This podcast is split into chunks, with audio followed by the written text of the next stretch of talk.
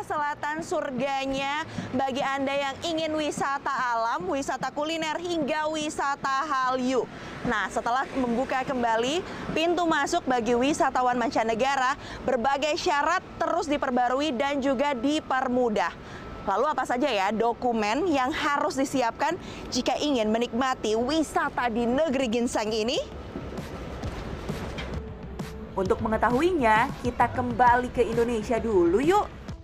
Sebelum melakukan perjalanan ke Korea Selatan, ada sejumlah dokumen yang harus dipersiapkan. Selain memastikan paspor Anda masih berlaku, membawa dokumen visa hingga tiket pesawat, wisatawan mancanegara yang akan menuju Korea Selatan juga wajib mengisi key code atau Quarantine COVID-19 Defense sebagai syarat masuk Korea Selatan. Pengisian data melalui COVID-19 www.kdca.go.kr.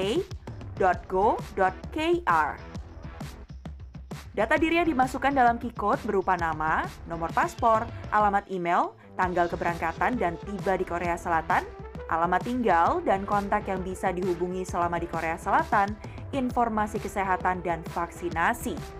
Setelah datanya lengkap, Anda akan mendapatkan QR code yang akan dipindai saat check-in pesawat di bandara dan sebelum masuk imigrasi Korea Selatan. Dokumen lengkap, saatnya berangkat menuju Bandara Incheon.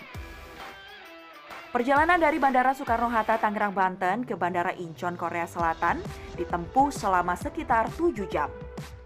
Mulai 3 September 2022, wisatawan mancanegara yang datang ke Korea Selatan tidak perlu lagi menyertakan syarat negatif PCR COVID-19 atau rapid antigen sebelum keberangkatan. Walaupun tidak perlu lagi menyertakan hasil negatif COVID-19 sebelum keberangkatan, namun setibanya Anda di Korea Selatan harus melakukan tes PCR dalam jangka waktu 1 kali 24 jam. Kewajiban tes PCR dalam waktu 1 kali 24 jam ini merupakan upaya untuk mengantisipasi masuknya varian COVID-19 dari mancanegara. Selain di bandara, bisa juga melakukan tes PCR di rumah sakit atau klinik terdekat. Jadi setelah melakukan registrasi, akhirnya saya mendapatkan ini ada PCR kit, alat yang akan digunakan untuk melakukan tes PCR. Kalau dilihat, sekarang sekitar pukul 7 pagi waktu Korea, dan di sini dinyatakan hasilnya akan keluar sekitar pukul 1 siang. Biaya yang harus dikeluarkan adalah 80.000 won atau setara dengan sekitar Rp960.000.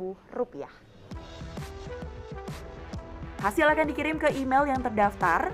Wisatawan diimbau menunggu di hotel hingga hasil dinyatakan negatif sebelum melanjutkan perjalanan. Jika positif, wisatawan akan dihubungi petugas untuk menjalani karantina.